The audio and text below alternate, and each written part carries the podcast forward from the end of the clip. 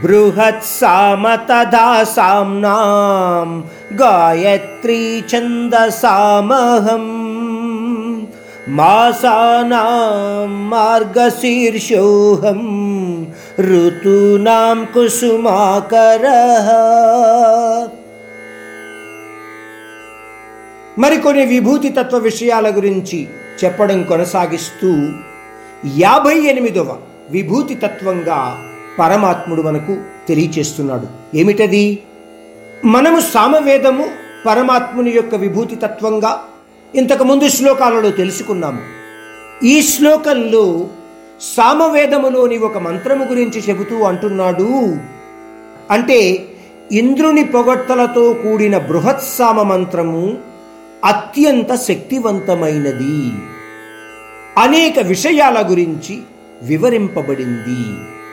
ఆ విషయాల గురించి కానీ మనం తెలుసుకోదలుచుకుంటే మానవ ఆసక్తుల మీద చెప్పబడింది జ్యోతిష్ శాస్త్రం మీద చెప్పబడింది గ్రహ సంచలన వ్యవస్థ మీద చెప్పబడింది గ్రహణాల గురించి చెప్పబడింది పంటల గురించి చెప్పబడింది ఇలా ఎన్నో విషయాల గురించి బృహత్సామ మంత్రములో చెప్పబడింది. అందువలన పరమాత్ముడు అంటున్నాడు బృహత్సామ మంత్రము సామవేదములు పరమాత్ముని విభూతి తత్వంగా గుర్తించు అర్జున ఇది చాలా శక్తివంతమైన మంత్రము. యాభై తొమ్మిదవ విభూతి తత్వంగా పరమాత్ముడు కవితలలోని కవితా ఛందస్సు గురించి తెలియచేస్తున్నాడు. ఈ కాలంలో చాలామందికి ఛందస్సు అంటే తెలియకపోవచ్చు. కవిత్వానికి జీవం పోసేది కవితా ఛందస్సుగా మనము చెప్పుకోవచ్చు.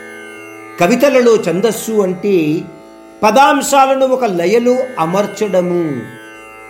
అందువల్లనే మీరు కవితలు విన్నప్పుడు ఒక పదలయలో ఉంటే అవి వినడానికి ఇంపుగా ఉంటాయి.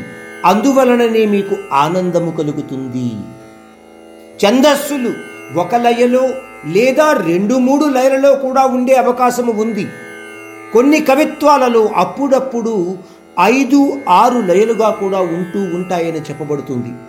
పరమాత్ముడు కవితలు లేదా మంత్రాలలోని ఛందస్సు తన యొక్క విభూతి తత్వంగా మనకు తెలియచేస్తున్నాడు.